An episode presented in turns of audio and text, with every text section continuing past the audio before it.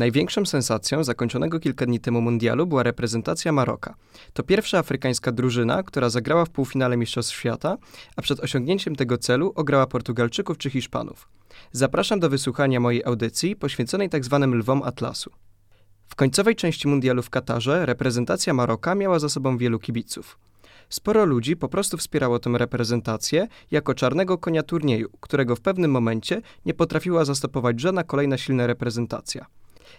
Za lwy Atlasu kciuki trzymali również Afrykańczycy z racji na położenie Maroka oraz muzułmanie z powodu religii obowiązującej w tym kraju. Dla portalu Weszło na ten temat wypowiedział się Michał Banasiak, dziennikarz zajmujący się polityką w sporcie. Łączy ich chęć odniesienia sukcesu. Do Ligi Państw Arabskich należą 22 państwa, to ponad 440 milionów ludzi. Po wyjściu Wielkiej Brytanii Unia Europejska też liczy mniej więcej 440 milionów mieszkańców. Arabowie też chcą coś znaczyć na świecie, dlatego możliwość kibicowania drużynie, która jest im bliska kulturowo, jednoczy. Wspierana przez miliony ludzi kadra Maroka czyni cuda. Kluczową rolę w ich sukcesie odgrywa selekcjoner Walid Regraoui, który szefem tej kadry jest zaledwie od sierpnia tego roku. Licząc również mecze towarzyskie, zdążył on prowadzić kadrę narodową Maroka w 10 meczach, w których wygrał 6 razy i zaliczył dwa remisy oraz dwie porażki. Wcześniej na stanowisku szkoleniowca kadry narodowej pracował Wahid Halichodzić. Był on jednak skonfliktowany z gwiazdą Maroka, Hakimem Ziyechem, którego nazywał obibokiem i leniem, co w połączeniu ze zbyt pragmatycznym stylem gry przesądziło o jego zwolnieniu. Zdecydowanie lepszą sławą cieszy się trener Regraoui, ponieważ w tym roku poprowadził on marokański wywad Casablanca do triumfów w Krajowej Lidze i Afrykańskiej Lidze Mistrzów. W kraju jego kandydaturę traktowano jednoznacznie pozytywnie, a jedyną co do niego obawą był krótki czas pracy z reprezentacją, bo miał on zaledwie 2,5 miesiąca na przygotowanie się do mundialu. Choć przykładowo Portugalczycy, których pokonał, mieli jednego selekcjonera od 8 lat, to nie przeważyło to o klęsce Marokańczyków. Pierwsza porażka Lwów Atlasu przydarzyła im się bardzo późno, bo dopiero w szóstym meczu. Fazę grupową piłkarze z północnej części Afryki przeszli suchą stopą. Najpierw bezbramkowo zremisowali z Chorwacją, później sensacyjnie 2 do 0 pokonali Belgów, a w trzecim meczu wynikiem 2 do 1 wygrali z Kanadyjczykami. Z siedmioma punktami na koncie Marokańczycy pewnie awansowali z pierwszego miejsca w grupie.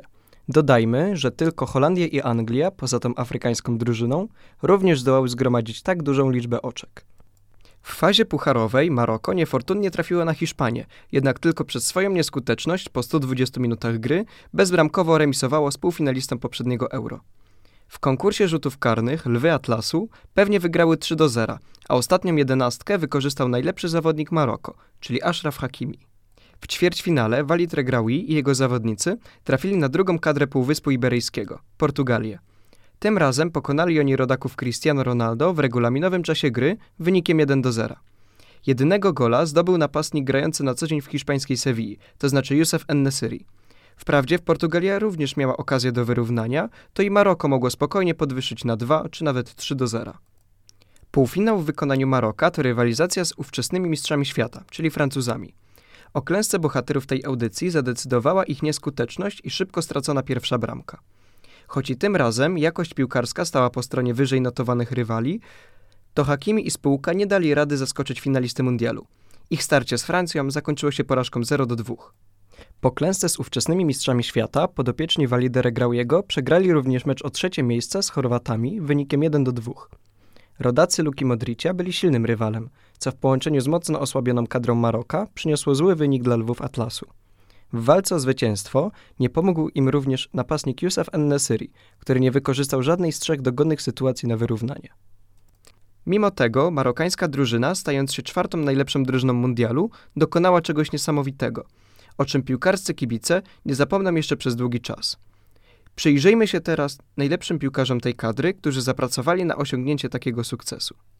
Yassin Bono to golkiper kadry Maroka, który poza zgrupowaniami reprezentacji broni dostępu do bramki Sewilli. Wychodzi mu to bardzo dobrze, bo w poprzednim sezonie był najlepszym bramkarzem hiszpańskiej La Liga. Roman Saiz jest 32-letnim kapitanem Lwów Atlasu, mającym na swoim koncie aż 72 występy w kadrze. Obecnie występuje on w tureckim Besiktasie, a w przeszłości grał dla angielskiego Wolverhampton. Nusar Mazraoui i Ashraf Hakimi to światowej klasy boczni obrońcy. Pierwszy z nich latem zamienił Ajax Amsterdam na Bayern Monachium, natomiast drugi występuje w PSG z łatką najlepszego prawego wahadłowego świata. Mniej znanym, ale równie znakomicie grającym piłkarzem jest Sofian Amrabat. To 26-letni pomocnik Fiorentiny, który mimo, że nie jest powszechnie znany, to potrafi zarówno asekurować obronę, rozgrywać, jak i ruszyć z piłką do przodu. W drugiej linii Maroka bardzo ważną rolę odgrywał również Azedin Unahi, który przed mundialem był raczej anonimowym piłkarzem francuskiego Onher. Na Mistrzostwach Świata pozytywnie wyróżniał się w każdym meczu i bardzo możliwe, że w najbliższym czasie sięgnie po niego klub pokroju West Hamu. Największym atutem półfinalisty Mistrzostw Świata w Katarze są jego skrzydła, na których gra Hakim Ziyech i Sofian Bufal. Wprawdzie ten pierwszy jest bardziej znany, bo w końcu jest gwiazdą Chelsea, to Buffal zasługuje na miano jednego z największych zaskoczeń turnieju. Fenomenalnie radził on sobie na lewym skrzydle, chociażby w meczu z Hiszpanią. Dziewiątką, czyli napastnikiem Maroka, jest Youssef Ennesiri z Sewilli. Na tych Mistrzostwach Świata tylko dwa razy udało mu się wpisać na listę strzelców i nie zagrał on fenomenalnego turnieju. Z drugiej jednak strony, dzięki jego golu, Maroko wygrało z Portugalią i zdołało historycznie awansować do półfinału.